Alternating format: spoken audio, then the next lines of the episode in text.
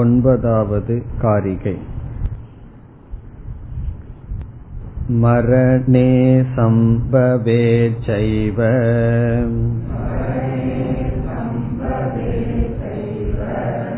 गत्यागमनयोरपि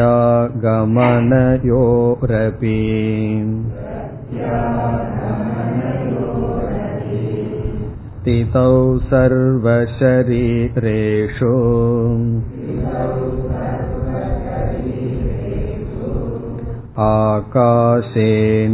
आकाशेनाविलक्षणः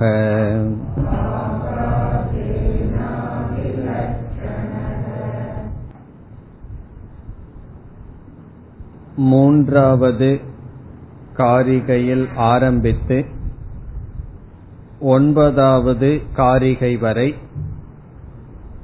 யுக்தியை பிரதானமாக கொண்டு ஜீவ சிருஷ்டி நிஷேதம் செய்யப்பட்டது.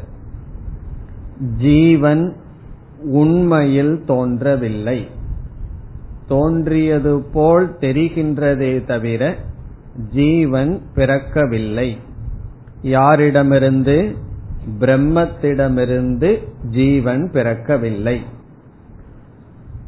பிறகு ஜெகத் பிறக்கவில்லை என்று நிலைநாட்டப்படும். இந்த இரண்டும் நிலைநாட்டி விட்டால் நமக்கு என்ன கிடைக்கின்றது? பிரம்மத்திடமிருந்து எதுவும் பிறக்கவில்லை. அது அஜாதிவாதம். பிரம்மத்திடமிருந்து எதுவும் வல்லை என்றால் என்ன இருக்கின்றது? பிரம்மன் மட்டும் இருக்கின்றது. ஆகவே அத்வைதம் நிலைநாட்டப்படுகின்றது.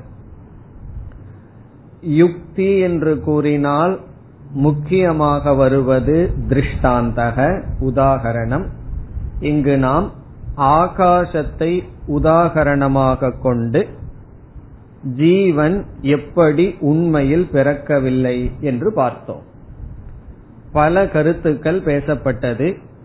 ஜீவனுடைய ஜென்மமானது எப்படி என்றால் பானையானது தோன்றும் பொழுது பானைக்குள் இருக்கின்ற ஆகாசம் தோன்றுவது போல் தெரிவது போல்தான் ஜீவனுடைய பிறப்பு. ஷரீரம் உற்பத்தியாகும் பொழுது அதற்குள் ஒரு ஜீவன் உற்பத்தியானது போல் நினைக்கின்றோம். உண்மையில் ஜீவன் உற்பத்தியாகவில்லை. பிறகு ஜீவன் இறந்து விடுகின்றானே என்றால் பானையானது உடையும் பொழுது பானைக்குள் இருக்கின்ற ஆகாசம் மகாகாசத்துடன் சேருவது போல் சரீரம்தான் மரணத்தை அடைகின்றது. ஜீவன் இறக்கவில்லை. பிறகு ஜீவன் ஒரு இடத்திலிருந்து இனியொரு இடத்திற்கு செல்கின்றானே என்றால் பானை செல்லும் பொழுது பானைக்குள் இருக்கின்ற ஆகாசம் செல்வது போல் தெரிகிறது. அதுபோல் செல்வதெல்லாம் சரீரம். பூலோகத்தில ஸ்தூல சரீரத்தில் பயணம் செய்கின்றான். இறந்ததற்கு பிறகு சூக்ம சரீரத்தில் பயணம் செய்கின்றான். ஆகவே செல்லுதல் வருதல் இவைகளெல்லாம் ஷரீரத்தினுடைய தர்மங்கள். அதைத்தான் ஒன்பதாவது காரிகையில் முதலில் கூறினார். மரணே சம்பவே செய்வ. ஜீவனுடைய மரண விஷயத்தில் சம்பவம் என்றால் அவனுடைய பிறப்பு விஷயத்தில் கதி ஆகமனயோகோ அபி. செல்லுதல் வருதல் என்ற விஷயத்தில் பிறகு ஸ்திதௌ சர்வ ஷரீரேஷு. எல்லா உடலுக்குள்ளும் வேறாக தோன்றுதல். இந்த விஷயத்திலெல்லாம் நாம் என்ன செய்ய வேண்டும்? ஆகாசேன அவிலக்ஷணக. ஆகாசத்துடன் ஜீவனானவன் வேறுபடாதவன் போல் பார்த்து புரிந்து கொள்ள வேண்டும். இப்ப ஆகாசத்துக்கு மரணம் ஆகாசத்துக்கு பிறப்பு ஆகாசம் செல்கிறது வருகிறது ஒவ்வொரு பானைக்குள்ளும் விதவிதமாக இருக்கின்றது என்ற அனுபவம் இருந்த போதிலும் எப்படி இவைகள் எதுவும் ஆகாசத்திடத்தில் நடக்கவில்லையோ? உண்மையில் ஆகாசத்திற்குள் பிறப்பு இறப்பு செல்லுதல் வருதல் ஒவ்வொரு பானைக்குள்ளும் விதவிதமான குணத்தில் இருத்தல் இவைகளெல்லாம் இல்லையோ அவ்விதம் புரிந்து கொள்ள வேண்டும் என்று முடித்தார். பிறகு சென்ற வகுப்பில் இனி ஒரு கருத்தையும் பார்த்தோம். ஆகாசமும் பரபிரம்ம தத்துவம் முழுமையாக ஒன்றாவதில்லை. இரண்டுக்கும் வேற்றுமை இருக்கின்றது. எந்த இடத்தில் ஒற்றுமை இருக்கின்றதோ அதை மட்டும் எடுத்துக்கொள்ள வேண்டும். ஆகாசம் ஜடம் ஆகவே பிரம்மன் ஜடம் என்று பொருள் அல்ல. ஆகாசத்திலிருந்து ஜீவன் உற்பத்தியாகவில்லை என்ற விஷயத்திலும் மற்ற விஷயங்களில் எவைகளிலெல்லாம் பொருத்தம் இருக்கின்றதோ அதை மட்டும் எடுத்துக்கொள்ள வேண்டும் என்று பார்த்தோம். இனி அடுத்த காரிகையில் அடுத்த தலைப்புக்கு செல்கின்றார். பத்தாவது காரிகை. सङ्घाता स्वप्नवत् सर्वे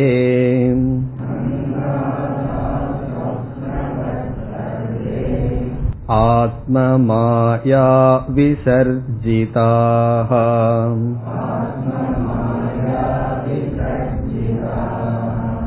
आधिक्ये सर्वसाम्येव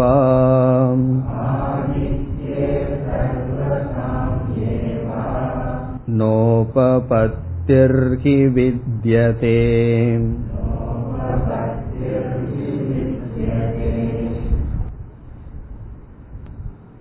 இந்த காரிகையினுடைய சாரம் ஷரீர மித்யாத்துவம் ஷரீரம் மித்யா ஷரீரமும் பிறக்கவில்லை ஷரீரமும் தோன்றவில்லை என்பதுதான் இதுவரை நாம் என்ன பார்த்தோம்? உதாரணத்தை எடுத்துக்கொள்ளலாம் பானையானது பிறக்கின்றது. ஒருவன் பானையை உற்பத்தி செய்கின்றான். அப்பொழுது பானைக்குள் ஒரு ஆகாசம் உற்பத்தியானது போன்ற தோற்றம் வருகிறது. பிறகு பானையானது உடைகின்றது. ஆகாசமும் நாசமானது போல் ஒரு தோற்றம் வருகிறது. பானையானது நகர்கின்றது ஆகாசமும் நகர்வது போன்ற ஒரு அனுபவம் தோற்றம். பானைக்குள் சில வாசனைகள் இருந்தால் அதற்குள் இருக்கின்ற ஆகாசமும் அந்த வாசனையில் சம்பந்தப்பட்டது என்ற அனுபவம் வருகிறது என்றெல்லாம் சொல்லி நாம் எதை நிலைநாட்டினோம்? இவைகள் எதுவும் ஆகாசத்தில் இல்லை இவைகள் அனைத்தும் பானையை சார்ந்தது என்று நிலைநாட்டினோம். பானை தோன்றுகிறது மடிகிறது அதில் அழுக்கு இருக்கின்றது அவைகள் செல்கிறது வருகிறது என்று பார்த்தோம். இவைகளெல்லாம் ஆகாசத்தில் ஏற்றி வைக்கப்பட்டது ஆகாசத்திற்குள் இவைகள் இல்லை. இதே போல ஜீவ விஷயத்தில் இங்கு வந்தால் பானை என்ற இடத்தில் நம்முடைய சரீரம். நம்முடைய உடல் தான் தோன்றுகிறது உடல் தான் மடிகிறது அதில் தான் அசுத்தங்கள் இருக்கின்றது அவைகள்தான் செயல்படுகிறது இவைகள் தர்மத்தை பிரம்மத்திடம் ஏற்றி வைத்து பிரம்மத்திடமிருந்து ஜீவன் என்பவன் பிறந்ததாகவும் பிரம்மத்திடமிருந்து பிறந்த ஜீவன் மடிவதாகவும் விவகாரம் செய்கின்றோம்.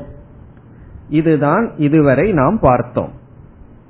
பிறகு நமக்கு ஒரு சந்தேகம் வரலாம். இப்பொழுதும் அத்வைதம் இல்லையே. காரணம் பானைக்குள் இருக்கின்ற ஆகாசம் தோன்றவில்லை. சரி ஆகாசத்துக்கு பிறப்பில்லை. ஆனால் பானைக்கு பிறப்பிருக்கிறதல்லவா? பானைக்கு இறப்பிருக்கிறது. பானைக்கு அசுத்தம் இருக்கின்றது.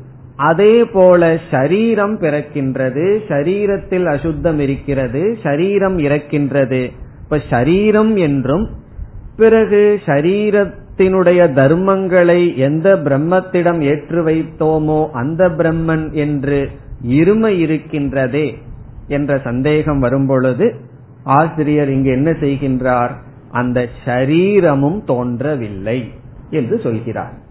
ஏற்கனவே சொன்னதுதான் மூன்றாவது காரிகையில் ஆசிரியர் ஜீவ உற்பத்தியும் இல்லை ஜெகத் உற்பத்தியும் இல்லைன்னு சுருக்கமாக கூறினார். அதை மீண்டும் இந்த இடத்தில் கூறுகின்றார். நம்ம நாம எந்த விதமான விசாரத்தை நோக்கி சென்று கொண்டிருக்கிறோம் என்றால் நம்முடைய மூல விசாரத்தை மறக்கக்கூடாது. பிரம்மத்திடமிருந்து எதுவும் தோன்றவில்லை என்பதை நாம் நிலைநாட்டி ஆக வேண்டும். பிரம்மம் எதனிடமிருந்தும் தோன்றவில்லைங்கிறத நிலைநாட்ட வேண்டியதில்லை. அனைவரும் ஏற்றுக்கொள்கிறார்கள்.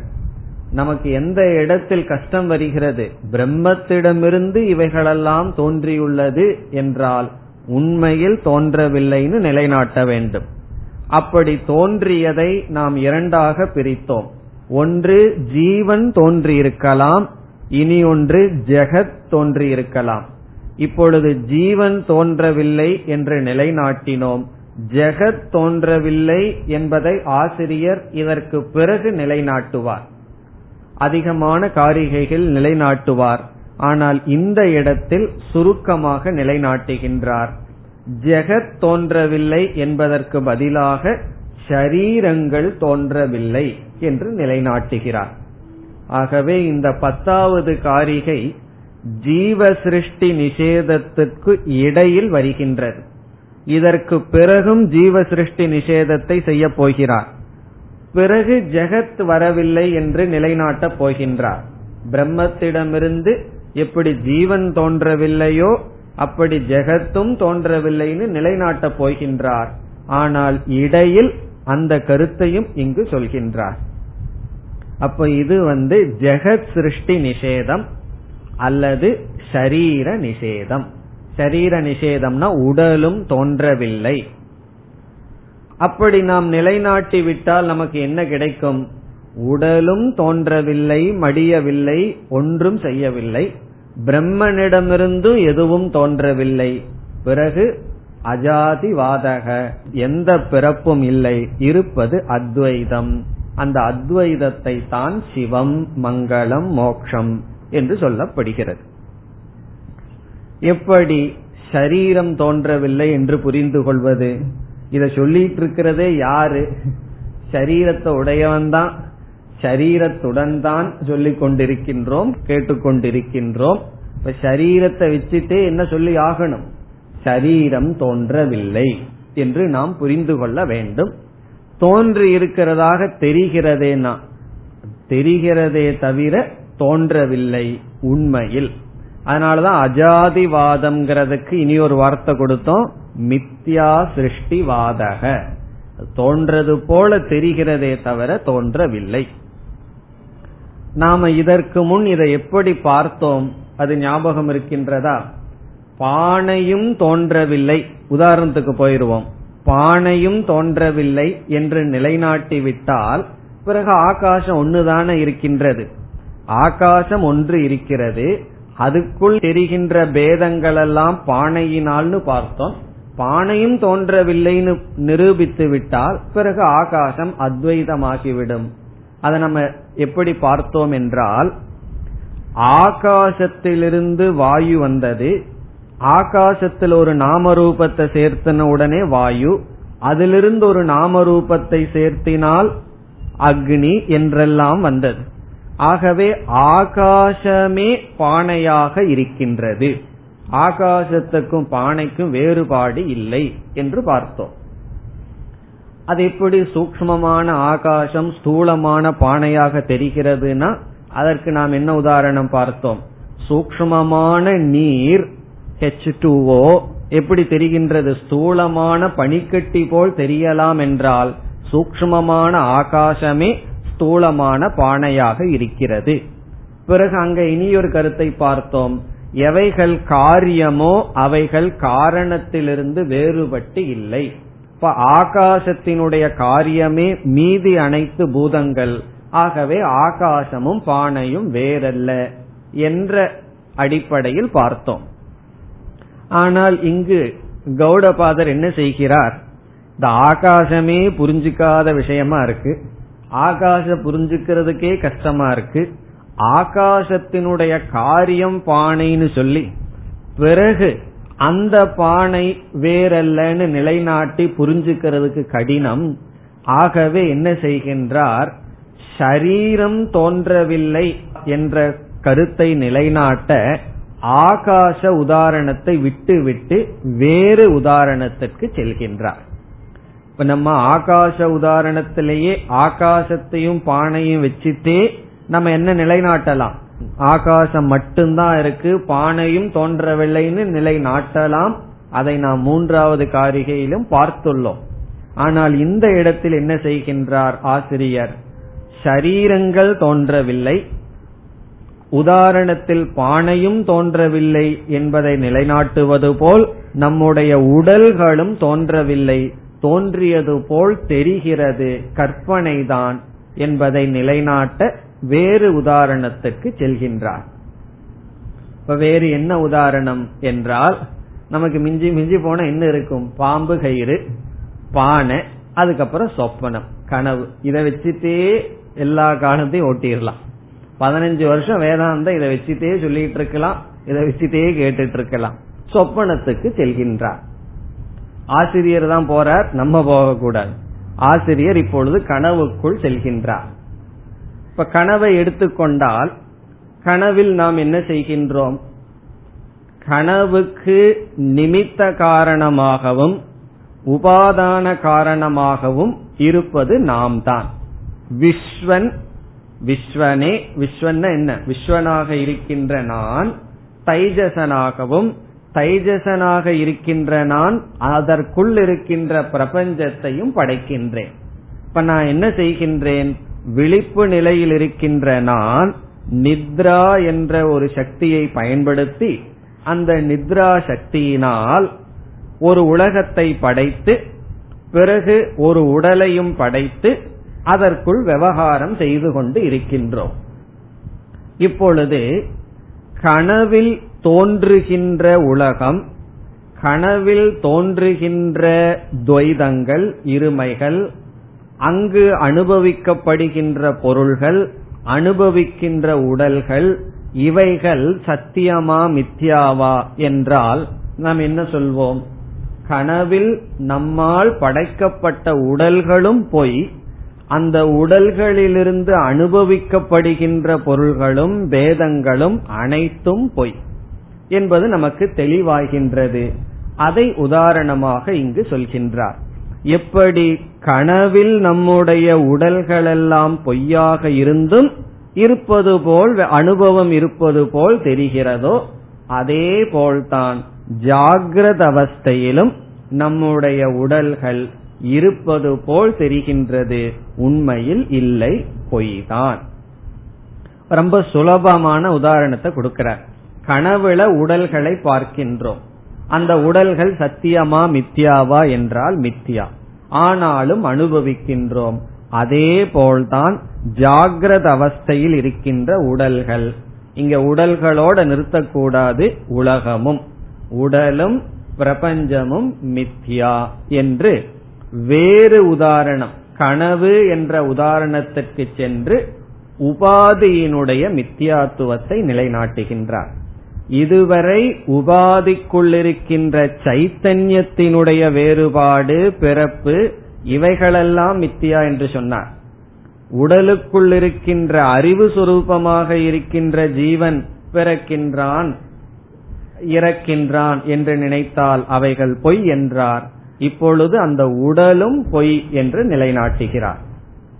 இப்ப கனவு விஷயத்துல நாம் எடுத்துக்கொள்வது எப்படி என்றால் இந்த சைத்தன்யமேதான் தைஜசனாக செயல்படுகின்றான். அவன் ஒரு உடலை உற்பத்தி செய்து கொண்டுள்ளான்.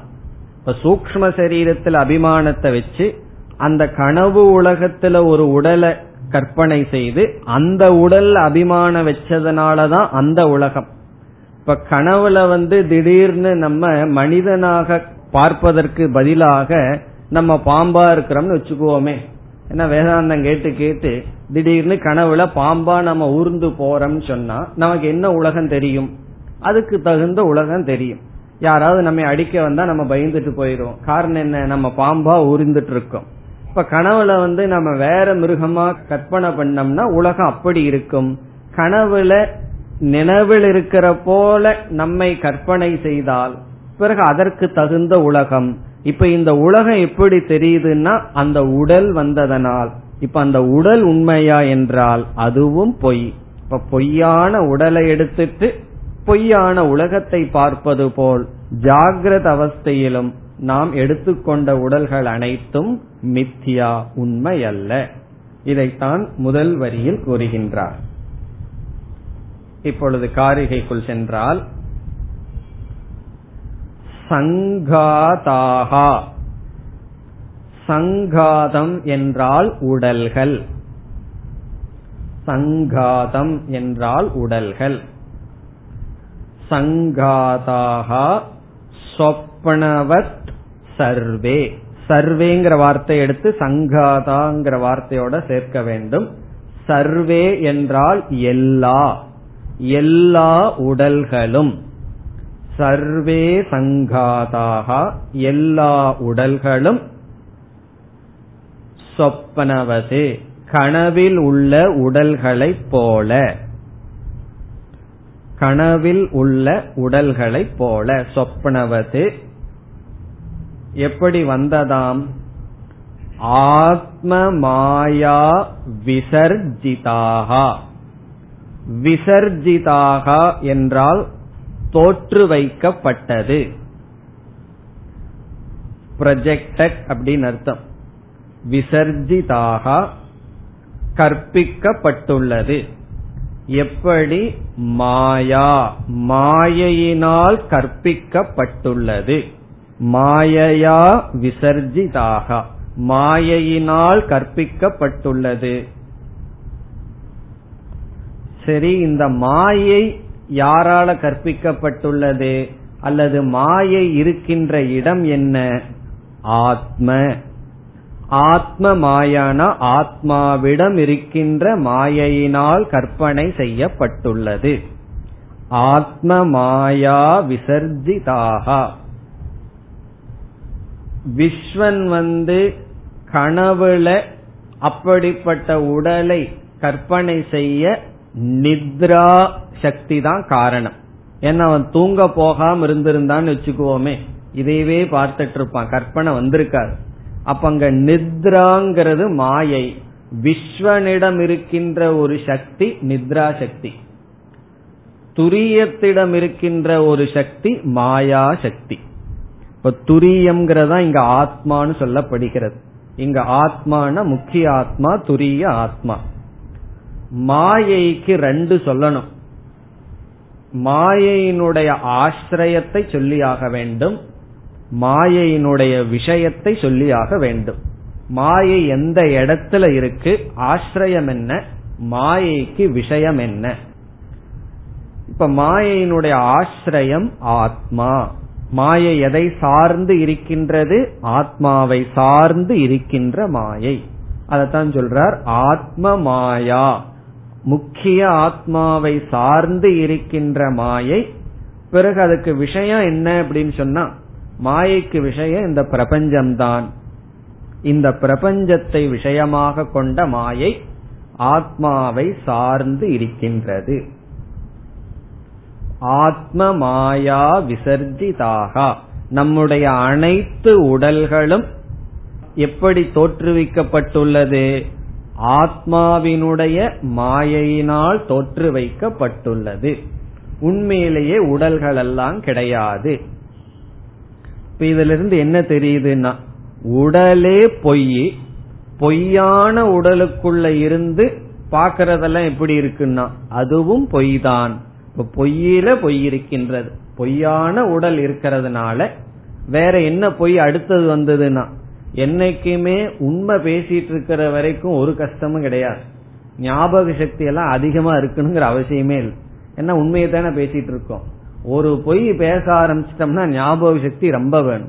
ஏன்னா அந்த பொய்யுக்கு தகுந்த மாதிரி அடுத்த பொய் பேசணும். இந்த பொய் தெரியாதபடி அடுத்த பொய் பேசணும். அப்படி ஒரு பொய்யுக்கு மேல ஒரு பொய் தொடர்ந்து வரும். அதன் அடிப்படையில் உடல்ங்கிறது பொய். அந்த பொய்யான உடலுக்குள்ளிருந்து பார்க்கிறது எல்லாம் அதுவும் அடுத்த பொய் தொடர்ந்து வருகின்றது. அப்படி இந்த உடலே பொய் இந்த உடல் பொய்யான உடலிலிருந்து பார்க்கின்ற அனைத்தும் பொய் தோன்றுகின்ற அனைத்தும் பொய். இங்க பொய்யான உடலிலிருந்து அடுத்த என்ன பொய் தோன்றியிருக்குன்னா ஆத்மா ஜாதக ஆத்மா பிறந்தது. ஏன்னா உடல் வந்து பொய். பொய்யான உடல் தோன்றியவுடன் மெய்யான ஆத்மா தோன்றியது போலவும் பொய்யான உடல் போனவுடன் ஆத்மா அழிவது போலவும் தெரிகிறது. அப்ப ஜீவ விஷயத்துல என்னென்னலாம் சொல்றமோ அத்தனை பொய்யுக்கும் என்ன காரணம்னா பொய்யான உடல். இப்ப பொய்யான பிரபஞ்சத்தினால் அல்லது உடலினால் பொய்யாக ஜீவன் தோன்றி கத்தியாகதி அவன் வர்றான் போறான் இப்படிப்பட்ட அனுபவங்கள் அல்லது பொய்கள் தோன்றுகிறது. இந்த முதல் வரியில் என்ன செய்து விட்டார் ஆசிரியர்? உடலும் பொய்தான். இந்த பொய் தோன்றுவதற்கு காரணம் என்ன? ஆத்மாவிடம் இருக்கின்ற மாயை. ஆத்மாவிடம் இருக்கின்ற மாயையினால் அனைத்து உடல்களும் சொப்பனத்தில் உள்ள உடலை போல் தோன்றின. இதிலிருந்து நமக்கு என்ன கிடைக்கின்றது? உடலும் பொய். பிறகு உடல் பொய் என்றால் அதிலிருந்து தோன்றிய ஜீவன் பிறந்தான் ஜீவன் இறந்தான். இப்படிப்பட்ட எண்ணங்களும் பொய் என்று பிரபஞ்சம் பொய் ஜீவன் பொய் பிறகு என்ன உண்மை? பிரம்மன் மட்டும் உண்மை என்ற கருத்து கிடைக்கிறது. இனி இரண்டாவது வரிக்கு வரலாம். இப்ப இரண்டாவது வரியில ஒரு பூர்வ பக்ஷி வருகின்றான். அவன் என்ன சொல்கின்றான்? நீ வந்து உடல பொய் என்று சொல்கிறாய். அப்படி என்றால் பிரம்மா விஷ்ணு சிவன் ஹிரண்ய கர்ப்பன் விராட் பெரிய பெரிய தேவதைகள். இப்படிப்பட்டவர்களுடைய உடலும் பொய்யா என்று கேட்கின்றான். நம்மளுடைய உடல் வேணா பொய்யா இருந்துட்டு போகட்டும். நம்முடைய உடல் எல்லாம் சம்சாரத்தை கொடுத்துட்டு இருக்கு ஏன்னா இந்த உடல்ல துயரத்தை அனுபவிச்சுட்டு இருக்கோம் அது பொய்யா இருக்கட்டும். தேவர்களுடைய உடல் உண்மையா பொய்யா? மும்மூர்த்திகள் எல்லாம் சொல்லி நம்ம எந்த தேவதைகளை வழிபட்டு இருக்கிறோமோ ஈஸ்வரனை அவர்களுடைய உடல் பொய்யா? அவர்களுடைய உடல் பொய்யாக இருக்காது. ஏனெனில் அவர்களெல்லாம் உத்கிருஷ்டமான தேகம் சொல்வது. இப்ப வைகுண்டத்திலேயோ அல்லது கைலாசத்திலேயோ பகவான் இருக்காருன்னு வச்சுக்குவோமே. இப்ப அவருடைய உடல் சத்தியமா மித்தியாவா என்றால் பூர்வபக்ஷியினுடைய அபிப்பிராயம் நம்முடைய உடல் எல்லாம் பொய்யா இருக்கட்டும் ஈஸ்வரனுடைய ஐஸ்வர்யமான உடல் சத்தியம். காரணம் என்ன? அது பூஜைக்குரியது மேலானது. ஆகவே அது சத்தியம். இது பூர்வ பக்ஷி. இதுல இல்லையே பூர்வ பக்ஷி மாதிரி தெரியலையே. இதுலயே நான் சேர்ந்துக்கலாமான்னு தோணலாம். ஆனால் பூர்வ பக்ஷி தான். நம்ம என்ன சொல்றோம்? அது யாருடைய உடலாக இருந்தாலும் அது சிவனுடைய உடலோ விஷ்ணுவுடைய உடலோ அல்லது நம்முடைய உடலோ உடல் என்றால் அது மித்யா. ஆகவே உடல் மேலான தேவர்களுடைய உடல் மிருகங்களுடைய மனிதனுடைய என்ற வேற்றுமை சத்தியத்தையும் மித்தியாத்துவத்தையும் நிர்ணயிக்கின்ற காரணம் அல்ல. எல்லா உடலும் மித்யா என்று நம்முடைய உடல் உட்பட அனைத்து உடல்களும் மித்யா. பிறகு என்ன பொருள்னா அந்த உடல்களெல்லாம் பூஜைக்குரியதாக இருக்கலாம்.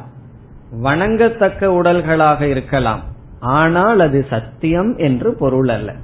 ஒன்னு வணங்கத்தக்கதாக இருந்தால் அது சத்தியம்னு அர்த்தம் கிடையாது. நம்ம வந்து புல்லார் பிடிச்சு வைப்போமே. இந்த விநாயகரை பிடிச்சு வைப்போம் எதுல?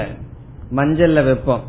பிறகு அவரையே பகவான வழிபட ஆரம்பிச்சிருவோம் அந்த பூஜை வரைக்கும். அதுக்கப்புறம் என்ன செய்ய ஆரம்பிச்சிருவோம்? அதுக்கு எவ்வளவு முக்கியத்துவம் கொடுத்து பூஜை பண்ணிட்டு இருந்தோமோ அதுல போய் கால் வைப்போமா? அதுல ஆவாகனம் பண்ணி பகவான. அதுல பூஜை பண்ணிட்டு இருக்கும் போது அந்த பக்கம் கூட காலை நீட்ட மாட்டோம். அதற்கு பிறகு என்ன பண்ணுவோம்னா அத பகவான் அரைச்சு மூஞ்சியில பூசிக்குவோம். அதுக்கு பிறகு பகவான் பொய்தான். அப்படி ஆதிக்கியம் அல்லது சாமியம் என்ற வார்த்தையை பயன்படுத்துகிறார். இரண்டாவது வரையில பார்த்தா ஆதிக்கியே ஆதிக்கே என்றால் பூஜைக்குரிய உடல்களாக இருந்தாலும் ஆதிக்கியம்னா மேலான பூஜைக்குரிய உடல்களாக இருந்தாலும் யாரை குறிக்கின்றது? தேவதைகளை. ஈஸ்வரனுடைய உடல் இரண்ய கர்ப்பனாகட்டும் விராட் ஆகட்டும் அல்லது பிரம்மா விஷ்ணு சிவன் யாருடைய உடல் ஆகட்டும் ஆதிக்கே சர்வ சாம்யேவா. சர்வ சாமியம் என்றால் சமமாக இருக்கின்ற. இப்ப நம்முடைய உடல் எல்லாம் மனித உடல்ல சமமா இருக்கு. அப்படி சமம் அல்லது கீழாக இருந்தாலும் அல்லது ஓங்கி இருந்தாலும் ஆதிக்கியம்னு தமிழ்ல சொல்லணும்னா ஓங்கி இருத்தல் பெருமையிலும் அல்லது புண்ணியத்தினால சௌகரியத்தினால ஓங்கி இருந்தாலும் அல்லது சர்வ சாமிய சமமாக இருந்தாலும் பேதமில்லாமல் உடல்கள் இருந்தாலும் உடல்கள் மேலாக இருந்தாலும் கீழாக இருந்தாலும் பிறகு என்ன சொல்ற இந்த ரெண்டும் சத்தியத்துவத்தையும் மித்தியாத்துவத்தையும் நிலைநாட்டாதுன்னு சொல்ற அது மேலா இருக்கட்டும் அல்லது கீழாக இருக்கட்டும். இவைகள் சத்தியம் மித்தியா என்பதை நிலைநாட்டாது. அதை கூறுகின்றார் ந உபபத்திகி ஹி வித்யதே. உபபத்திகி என்றால் காரணம் என்று பொருள். உபபத்திகி என்றால் இந்த இடத்துல காரணம். காரணத்துக்கு இனி ஒரு சமஸ்கிருத வார்த்தை என்ன? ஹேதுகு இந்த இடத்துல ஹேதுகு எதற்கு காரணம் என்றால் அந்த உடல் சத் சத்தியமா மித்யாவா என்பதை நிலைநாட்டுவதற்கு உடலினுடைய மேன்மை அல்லது கீழ்மை காரணம் அல்ல. உபபத்திகி ந வித்யதே. உபபத்திகின ஹேதுகு. ந வித்யதே என்றால் காரணமாக இல்லை. காரணமாக இல்லைங்கிறத அந்த பகுதியினுடைய டிரான்ஸ்லேஷன் உபபத்திகி ஹேதுகு ந வித்யதே. இந்த இடத்துல வித்யதேனா ந வித்தியதேனா நாஸ்தி இல்லை. காரணம் அல்ல. அதுதான் அதுக்கு டிரான்ஸ்லேஷன் ரெண்டாவது வரிய படிச்சோம்னா மேலோ கீழோ காரணம் அல்ல. அவ்வளவுதான் கிடைக்குது. முதல் வரியில என்னமோ சொல்லிட்டார். ரெண்டாவது வரியில அது மேலாக இருக்கட்டும் சமமாக இருக்கட்டும் காரணம் அல்ல அப்படின்னு சொல்லிட்டார். அதை நம்ம எப்படி பூர்த்தி பண்ணி புரிந்து கொள்கின்றோம்? சரீரம் மேன்மையுடையதாக இருந்தாலும் சமமாக இருந்தாலும் அந்த மேன்மை அல்லது சமமாக இருத்தல் என்பது சத் என்பதை நிலைநாட்ட காரணம் அல்ல. இப்ப காரணம்ங்கிறது எதற்கு? ஒரு வார்த்தையை சேர்த்திக்கணும். சத்பாவ பிரதிபாதக ஹேதுகு நாஸ்தி. சத்பாவ பிரதிபாதக.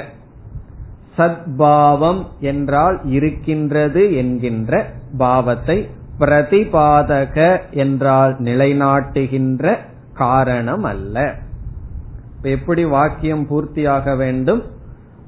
சரீரத்தில் உயர்வு தாழ்வுகள் இருந்தால் அந்த உயர்வு தாழ்வு சத்பாவ பிரதிபாதக ஹேதுகு ந சத்பாவ பிரதிபாதக என்றால் இருக்கின்றது. சத்தியம் என்பதை விளக்குகின்ற காரணம் ஆகாது உபபத்திகி ஹி ந வித்யதே.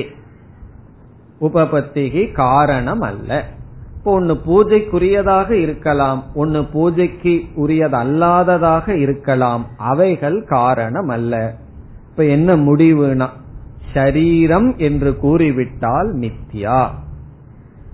உடல் என்றால் அது மித்யா. பகவானே ஒரு உடலோட நம் முன்னாடி வந்தார்னா என்ன அர்த்தம்? பகவான் மித்யா ரூபத்துடன் நம் முன் தோன்றி இருக்கின்றார். அப்ப நம்ம இந்த ஸ்லோகத்தை சொல்லலாம். இதுவும் சரி என்னுடைய உடலும் சரி மித்தியாதான் என்று சொல்லணும். இப்ப இந்த காரிகையில என்ன செய்துள்ளார்? ஜீவக ந ஜாதக. ஜீவன் தோன்றவில்லை என்ற விசாரத்தில் வரும்பொழுது இடையில் சரீரமும் தோன்றவில்லைன்னு சொல்லிட்டார். ஆனா இந்த டாபிக்கை இவர் விளக்க இருக்கின்றார். பிறகு விளக்க இருக்கின்றார். எப்படி? ஜெகத் தோன்றவில்லை என்று விளக்கப் போகின்றார். இனி மீண்டும் ஜீவன் தோன்றவில்லை என்ற விஷயத்துக்கு வருகின்றார் அடுத்த காரிகையிலிருந்து பதினொன்று रसादयो हि ये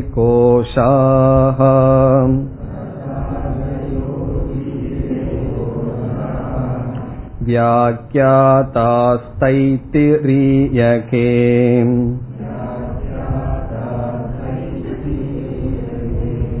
तेषामात्मा परो जीवः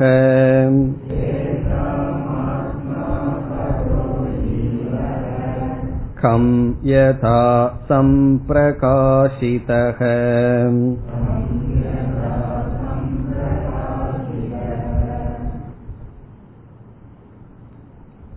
பதினோராவது காரிகையிலிருந்து பதினாறாவது காரிகை வரை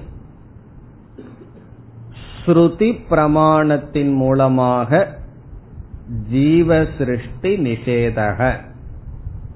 ஸ்ருதி பிரமாணத்தை பயன்படுத்தி ஜீவன் பிறக்கவில்லை என்று மீண்டும் நிலைநாட்டுகிறார்.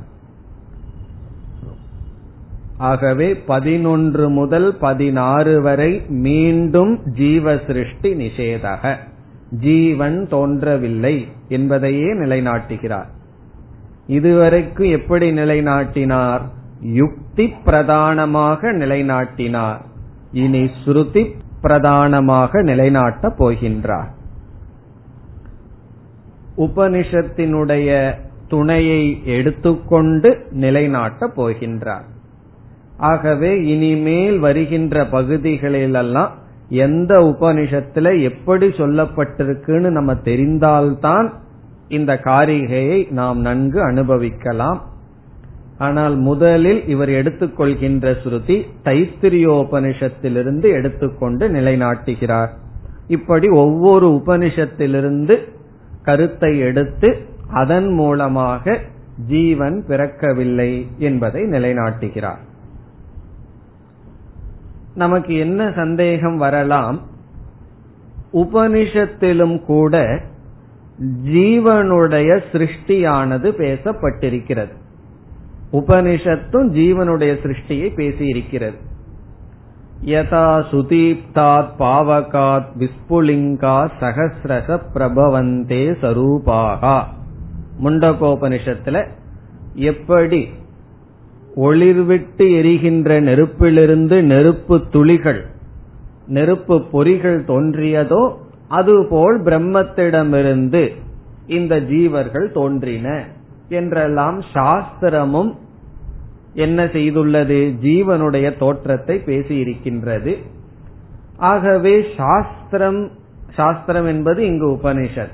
நமக்கு ஜீவ சிருஷ்டியை நிலைநாட்டுகிறதா? அல்லது ஜீவ நிஷேதத்தை செய்கிறதா? என்ற சந்தேகம் வரும்பொழுது இங்கு ஆசிரியர் நிலைநாட்டப் போகிறார். உபனிஷத்துக்கள் ஜீவனுடைய நிஷேதத்தை தான் பேசுகின்றது. பிறகு எதற்கு உற்பத்திய பேசுச்சு? நிஷேதத்தை பேசணும்னு சொன்னா எதற்கு உற்பத்திய பேசுச்சு என்றால் முதல்ல நிஷேதத்தை பேசுறதுக்கு முன்னாடி அது உற்பத்திய சொல்லி ஆகணும். இப்ப ஒருவனை வந்து ஒருவங்கிட்ட ஒரு ரகசியம் இருக்கு. அவங்கிட்ட அடிச்சு அவங்கிட்ட ரகசியத்தை வாங்கணும்னு என்ன செய்வார்கள் தெரியுமோ? அவனுக்கு நல்லா சாப்பாடு போட்டு அதுக்கப்புறம் அடிப்பார்கள். சோர்ந்து போயிட்டு என்ன பண்ணுவார்கள்? அவனை எந்திரிக்க வச்சு ஓய்வு கொடுத்து சாப்பாடு போட்டு கொஞ்சம் பெருசாக்கி மறுபடியும் அடிப்பார்கள். அப்படி இல்லைன்னு நிஷேதம் பண்ணணும்னா அதை முதல்ல உருவாக்கணுமே. அப்படி முதலில் எதற்காக ஜீவ சிருஷ்டியை சாஸ்திரம் பேசியிருக்குன்னா அது இல்லைன்னு சொல்வதற்காக. இப்ப சாஸ்திரமே பேசவில்லைன்னு வச்சுக்கோமே. ஜீவனுடைய உற்பத்தியையே பேசலினா சாஸ்திரம் எப்படி ஜீவனுடைய நிஷேதத்தை பேச முடியும்? அதனுடைய உற்பத்திய பேசினாதான் சாஸ்திர நிஷேதத்தையும் பேச முடியும். ஆகவே நிஷேதம் பண்றதுக்காகத்தான் உற்பத்தியை பேசி இருக்கின்றது. இப்போ உற்பத்திய சாஸ்திரம் பேசுவதை நாம் அணுவாத வாக்கியம் என்று சொல்கின்றோம். சாஸ்திரம் வந்து ஜீவனுடைய உற்பத்திய பேசுவது அதற்கு பெயர் அனுவாதம் பிறகு ஜீவனுடைய நிஷேதத்தை பேசினா அதற்கு பெயர் தாத்பரிய வாக்கியம். அதைத்தான் சொல்ல வருகின்றது. அதற்கு முன்னாடி அதனுடைய உற்பத்தியையும் பேசியது. அது எப்படின்னா இப்ப பாம்புக்கு போறோம்னு வச்சுக்கோமே. ஒருத்தன் வந்து கயிற்றுல பாம்ப பார்க்கறான். இனி ஒருவனுக்கு சரியான ஞானம் இருக்கு. அந்த சரியான ஞானம் இருக்கிறவனுடைய வாக்கியத்தை பாருங்கள். அவனுக்கு எப்படி பாம்பை பார்த்துட்டு இருக்கிறவனுக்கு உபதேசம் பண்ணுகின்றான்? இந்த பாம்பானது கயிறு என்று சொல்கின்றான். இவன் அங்க பாம்புன்னு சொல்லும் பொழுதே பாம்புனுடைய இருப்ப பேசிட்டானே. பாம்புங்கிறது இவனுக்கு இல்லதான். இருந்தாலும் ஏன் பாம்புங்கிற வார்த்தையை பயன்படுத்தினான்? அது அனுவாதம் அனுவாதம்னா தவறாக பார்ப்பவனுடைய கருத்தை அவனுக்கு தவறை நீக்குவதற்காக சரியான அறிவை உடையவனிடமிருந்து வருகின்ற வார்த்தை. இவனை பொறுத்த வரைக்கும் பாம்பு அங்க தெரியல. ஆனா இனி ஒருத்தனுக்கு தெரிஞ்சிட்டு இருக்கு அவனுடைய புத்தியை அனுவாதம் செய்து பிறகு என்ன சொல்லலாம்? பாம்பு இல்லை. என்ன இல்லைன்னு சொல்லணும்னா ஏதோ ஒன்னு சொல்லணுமே. எது இல்லைன்னு சொல்லணும். ஆகவே இங்கு சாஸ்திரம் சிருஷ்டியை பற்றி பேசுவது சிருஷ்டினா ஜீவ சிருஷ்டியை பற்றி பேசுவது நிஷேதத்திற்காக. பிறகு எப்படி இதற்கு பிறகு எடுத்துக்கொள்கிறார் என்றால் முதலில் மகா வாக்கியத்தினுடைய துணையை எடுத்துக் கொள்கிறார் இப்ப மகா வாக்கியத்தில் என்ன செய்யப்பட்டுள்ளது? ஸ்ருதியானது ஜீவனும் பிரம்மனும் ஐக்கியம் என்று சொல்கிறது. மகா வாக்கியத்துல உபனிஷத்தில் என்ன செய்யப்படுகிறது? ஜீவனும் பிரம்மனும் ஐக்கியம் என்று ஐக்கியப்படுத்தப்படுகிறது. பிறகு பிரம்மத்தை பற்றி பேசும் பொழுது பிரம்ம பெறவாதது என்று சொல்லப்படுகிறது. எல்லோருமே ஏற்றுக்கொள்கிறார்கள் பிரம்மனுக்கு பிறப்பில்லை. பிரம்மனிடமிருந்துதான் இவைகள் பிறந்ததுங்கிறது தான் இப்பொழுது சர்ச்சை. பிரம்மன் பிறக்கவில்லை. அப்படி பெறவாத பிரம்மனும் ஜீவனும் ஐக்கியம் என்று சொல்லிவிட்டால் எப்படி ஜீவன் பிறந்திருக்க முடியும்? ஆகவே ஜீவன் பிறக்கவில்லை என்பதை சாஸ்திரம் எப்படி நிலைநாட்டுகிறது? ஜீவன் பிறவாத பிரம்மத்துடன் ஒன்று என்று சொல்வதன் மூலமாக. இப்ப மகா வாக்கியத்தை தான் முதல்ல பிரமாணமாக எடுத்துக்கொள்கின்றார். மகா வாக்கிய சுருத்தி என்ன செய்துள்ளது? ஜீவனையும் பிரம்மத்தையும் ஐக்கியப்படுத்தியது. ஐக்கியத்திலிருந்து ஜீவன் பிறக்கவில்லை. பிறகு பிறக்கவில்லை என்றால் அவன் இறக்கவில்லை. பிறக்கவும் இறக்கவும் இல்லை என்றால் ஜீவன் என்று ஒன்று தனியாக இல்லை. அதைத்தான் எடுத்துக் கொள்கின்றார் இப்ப தைத்திரிய உபனிஷத்துக்கு நாம் செல்ல வேண்டும். அங்கு என்ன செய்யப்பட்டுள்ளது? முதலில் ஆத்மாவை அல்லது ஜீவாத்மாவை இந்த ஸ்தூல சரீரம் என்று அறிமுகப்படுத்துகிறது. இந்த உடல் தான் நீ என்று சொல்கிறது. கேட்ட உடனே நமக்கு எப்படி இருக்கும்? ஆமா உண்மையைத்தானே சொல்லுது சாஸ்திரம். என்னுடைய அனுபவமும் சாஸ்திரம் சொல்றது உண்மை என்று நமக்கு தோன்றுகிறது. இப்படி ஏன் சாஸ்திரம் செய்கிறது? நம்முடைய மனதை அது வாங்கி கொள்கின்றது. அது அணுவாதம். நமக்கு அது சாஸ்திரம் சொல்லித்தர வேண்டிய அவசியம் இல்லை. நான் தான் இந்த உடல்னு சாஸ்திரம் படிக்காதவனுக்கே அது தெரிகின்றது. இப்ப சாஸ்திரம் முதல்ல அன்னமய கோஷத்தை ஆத்மா என்று சொல்கிறது. பிறகு என்ன செய்கிறது? கொஞ்சம் யோசிச்சு பாரு. இந்த அன்னமய கோஷம் ஆத்மா அல்ல. இதற்கு அடுத்தது பிராணமய கோஷம் இருக்கு அதுதான் ஆத்மா என்று சொல்கிறது. பிறகு அடுத்தது என்ன செய்கிறது? இனியும் கொஞ்சம் யோசிச்சு பாரு யோசிச்சது பத்தாது மனோமய கோஷம்தான் ஆத்மா. பிறகு விஜயானமய கோஷக ஆத்மா. பிறகு ஆனந்தமய கோஷக ஆத்மா என்று சொல்லிக்கொண்டே வருகிறது. இப்படி ஒவ்வொன்னும் ஆத்மா ஆத்மான்னு சொன்னா பிறகு எதுதான் ஆத்மா என்றால் இப்ப வந்து ஒருத்தன் சொல்றான் அகம் மனுஷியாக நான் மனிதன் அப்படின்னு ஒருவனுக்கு அனுபவம் இருக்கிறது. பிறகு அவனே என்ன சொல்றான்? நான் பிராணி. பிராணின்னு என்ன? மூச்சு விட்டுட்டு இருக்கிறவன் நான் அப்படின்னு சொல்றான். பிறகு அவனே என்ன சொல்றான்? அகம் துக்கி. எனக்கு வந்து துக்கம் வந்திருக்கு என்று சொல்கின்றான். பிறகு அவனே என்ன சொல்கின்றான்? அகம் கர்த்தா. நான் வந்து இதை செய்பவன் என்று சொல்கின்றான். பிறகு செஞ்சதுக்கு அப்புறம் பலனை அனுபவிக்கும் பொழுது அவன் என்ன சொல்றான்? அகம் போக்தா. இப்ப அகம் மனுஷ்யக அப்படின்னு ஒருவன் கூறுகின்றான். பிறகு அவனே சொல்றான் அகம் பிராணி. பிறகு அவனே சொல்றான் அகம் துக்கி அல்லது குரோதி. எனக்கு கோபம் வருது துக்கம் வருதுன்னு சொல்றான். பிறகு அவனே சொல்றான் அகம் கர்த்தா. பிறகு அவனே சொல்றான் அகம் போக்தா. இந்த அஞ்சையும் பார்த்தா அகம் மனுஷகங்கிறது அன்னமய கோஷம். அகம் பிராணி அப்படிங்கிறது பிராணமய கோஷம். அகம் சுகி துக்கிங்கிறது மனோமய கோஷம். அகம் கர்த்தான்னு சொல்றது விஜயானமய கோஷம். அகம் போக்தாங்கிறது ஆனந்தமய கோஷம். இப்படி அஞ்சு விதமான கோஷத்துல ஒருவன் நான் நான் சொல்லிக் கொண்டிருக்கின்றான் இப்ப உபனிஷத் எப்படி முடிக்கிறதுன்னு சொன்னா இந்த அஞ்சு விதமான கோஷத்துக்குள்ளேயும் யார் மாறாமல் இருக்கிறார்கள்? ஒரு நேரத்துல அகம் மனுஷியக அப்படிங்கிறான் ஒரு நேரத்துல அகம் கர்த்தான்னு சொல்கின்றான். இப்ப கர்த்தான்னு சொல்லும் போது அன்னமய கோஷம் போயாச்சு விஜயானமய கோஷம் வந்தாச்சு. போக்தான்னு சொல்லும் போது விஜயானமய கோஷம் சென்று விடுகிறது ஆனந்தமய கோஷம் வந்தாச்சு. இப்படி கோஷங்கள் சென்று சென்று வருகின்றது இந்த எல்லா கோஷத்திலையும் எந்த ஒண்ணு ஊடுருவி இருக்கின்றது என்றால் அகம் நான். இந்த நான்கிற ஒரு அறிவு தான் எல்லா கோஷத்திலும் ஊடுருவி இருக்கின்றது. பிறகு என்ன சொல்கின்றது? இந்த அகம் அதுதான் ஆத்மா அது ஆனந்த சொரூபம். ஆனந்தக ஆத்மா பிரம்ம புச்சம் பிரதிஷ்டா. இந்த ஆத்மாதான் பிரம்மன் என்று ஐக்கியப்படுத்துகிறது இப்ப தைத்திரிய உபனிஷத் எப்படி டெவலப் பண்ணியிருக்கு? நம்முடைய அனுபவ ரூபமாக இருக்கின்ற பஞ்ச கோஷத்தை நீதான் ஜீவன் சொல்லி ஒவ்வொரு கோஷத்துக்குள்ளேயும் ஊடுருவி இருக்கின்ற ஒரு அகம் அகம்னு ஒன்னு இருக்கு.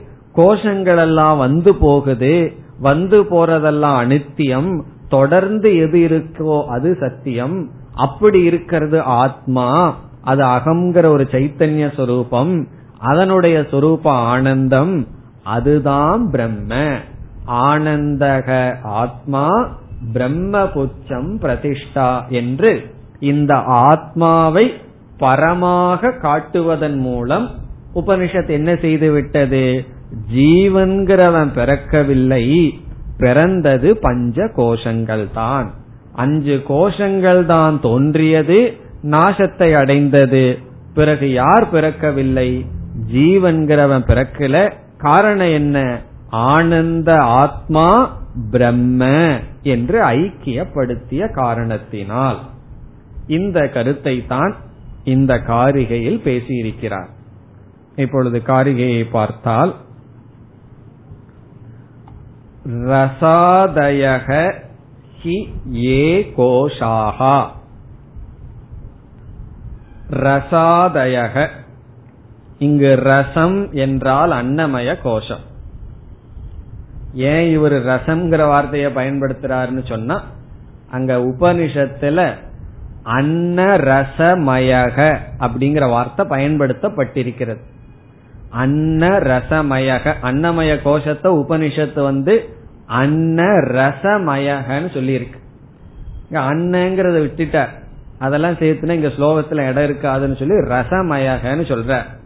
நமக்கு வந்து தைத்திரிய உபநிஷத்து ஞாபகத்துக்கு வருதான்னு டெஸ்ட் பண்ற. ரசமயக. ரசமயகன சாம்பார் மயக ரசமயக இட்லி மயக நம்ம எல்லாம் அப்படித்தானே?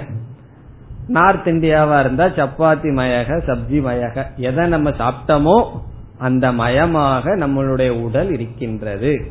இப்ப ரசமயகன உணவினுடைய விகாரம் இந்த ஸ்தூல சரீரம்.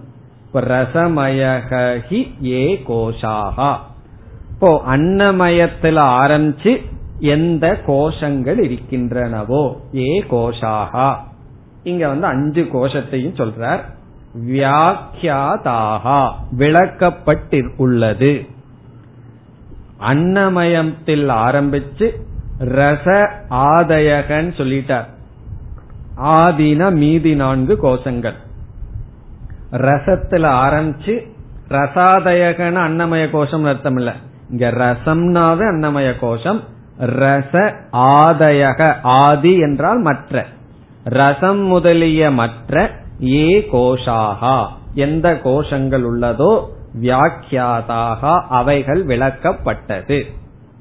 எங்க விளக்கப்பட்டது? தைத்திரியகே. தைத்திரிய உபனிஷத்தில்.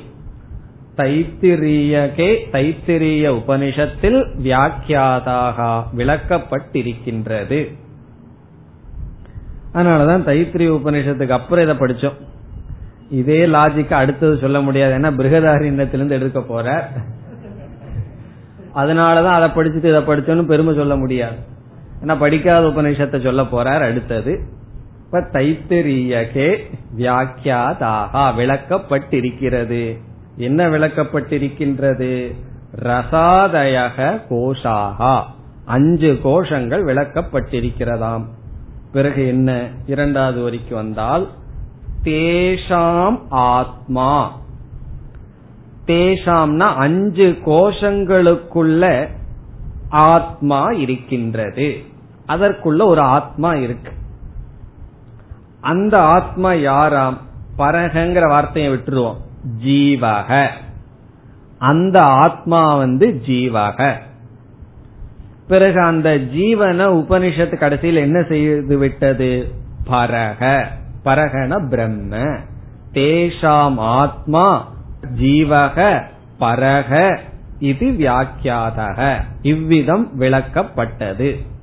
அஞ்சாவது அணுவாகத்துல இரண்டாவது பகுதியில் பிரம்மவல்லியில அஞ்சாவது அணுவாகத்தினுடைய கடைசியில இந்த அஞ்சு கோஷங்களுக்குள்ளும் இருக்கின்ற ஜீவனே பரமாத்மா.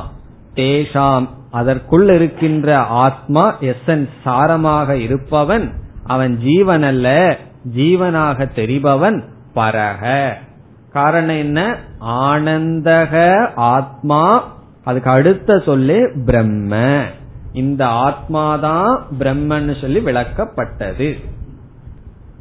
இவ்வளவுதான் இங்க சொல்றார். இதிலிருந்து மீதி கதையெல்லாம் நம்ம தான் எடுத்துக்கணும். என்ன மீதி கருத்து? இதிலிருந்து என்ன முடிவுக்கு நம்ம இங்க வர்றோம்?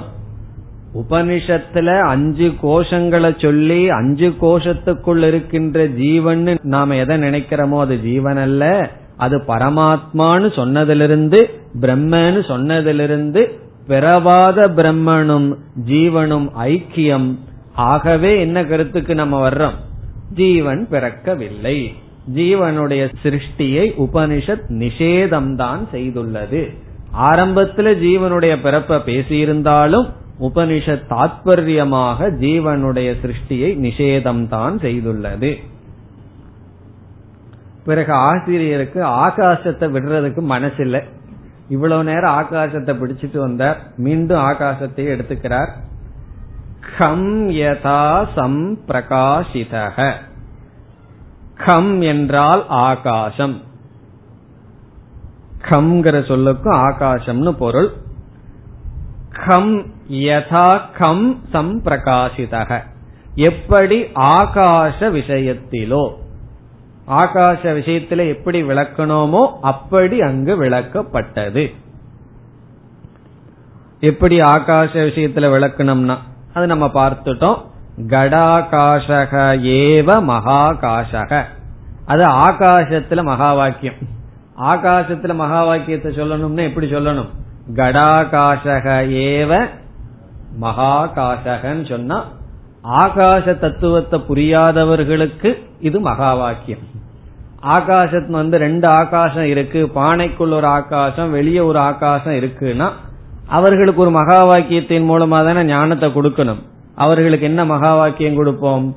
கடாகாசக ஏவ மகாகாசகங்கிறது போல எப்படி அங்கு விளக்கப்பட்டதோ அப்படி பஞ்ச கோஷத்துக்குள் இருக்கிற ஆத்மாதான் தைத்திரியத்தில் என்ன செய்யப்பட்டது?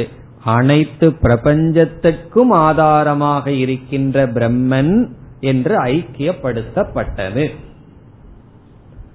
எப்படி பஞ்ச கோஷத்தில் இருக்கிற ஆத்மாவே பிரபஞ்சத்துக்கு ஆதாரமாக இருக்கின்ற பிரம்மத்தோடு ஐக்கியப்படுத்தப்பட்டதோ அப்படி அனைத்திடத்திலும் வியாபித்திருக்கின்ற ஆகாசமே பானைக்குள் இருக்கின்ற ஆகாசமாக இருக்கின்றது. இப்ப இந்த காரிகையில் ஆசிரியர் என்ன செய்தார்? தைத்திரிய உபனிஷத்தை எடுத்துக்கொண்டு அதற்குள் ஜீவ பிரம்ம ஐக்கியம் சொல்வதிலிருந்து ஜீவ சிருஷ்டி நிஷேதம் செய்யப்பட்டது என்று சொன்னார். இனி அடுத்தது அவர் எடுத்துக்கொள்ள இருப்பது பிருகதாரண்யக உபனிஷத்திலிருந்து ஒரு கருத்து. பிருகதாரண்யக உபனிஷத்தில் மது பிராமணம் என்ற ஒரு பகுதி இருக்கின்றது. மது பிராமணம் என்று. மது என்று சமஸ்கிருதத்தில் சொன்னா தேன் என்று பொருள். அந்த பிராமணத்துக்கு பேரே தேன் பிராமணம். பிராமணம்னா செக்ஷன் அர்த்தம் பகுதி. இரண்டாவது அத்தியாயத்தில் ஐந்தாவது பகுதியில் வருகின்றது. இந்த மது பிராமணம் என்ற ஒரு பகுதி. அந்த பகுதியிலிருந்து ஒரு கருத்தை எடுத்துக்கொண்டு இங்கு மீண்டும் ஜீவ சிருஷ்டி நிஷேதம் செய்கின்றார். அங்கும் என்ன செய்யப்பட்டுள்ளது என்றால் ஜீவ பிரம்ம ஐக்கியம் செய்யப்பட்டது. அந்த பகுதியை எடுத்துக்கொள்கிறார். எடுத்துக்கொண்டு உபனிஷத் அந்த உபனிஷத்திலும் ஜீவ பிரம்ம ஐக்கியம் கூறி என்ன நிலைநாட்டப்பட்டது என்கின்றார்? ஐக்கியம் நிலைநாட்டப்பட்டது. ஆகவே ஜீவ சிருஷ்டி நிஷேதம் என்று கூறுகிறார். அடுத்த வகுப்பில் பார்ப்போம். ஓம் போர் நமத போர் நமிதம் போர் நமுதச்சதேம் पूर्णस्य पूर्णमादाय पूर्णमेवावशिष्यते ॐ शान्ति शान्ति शान्तिः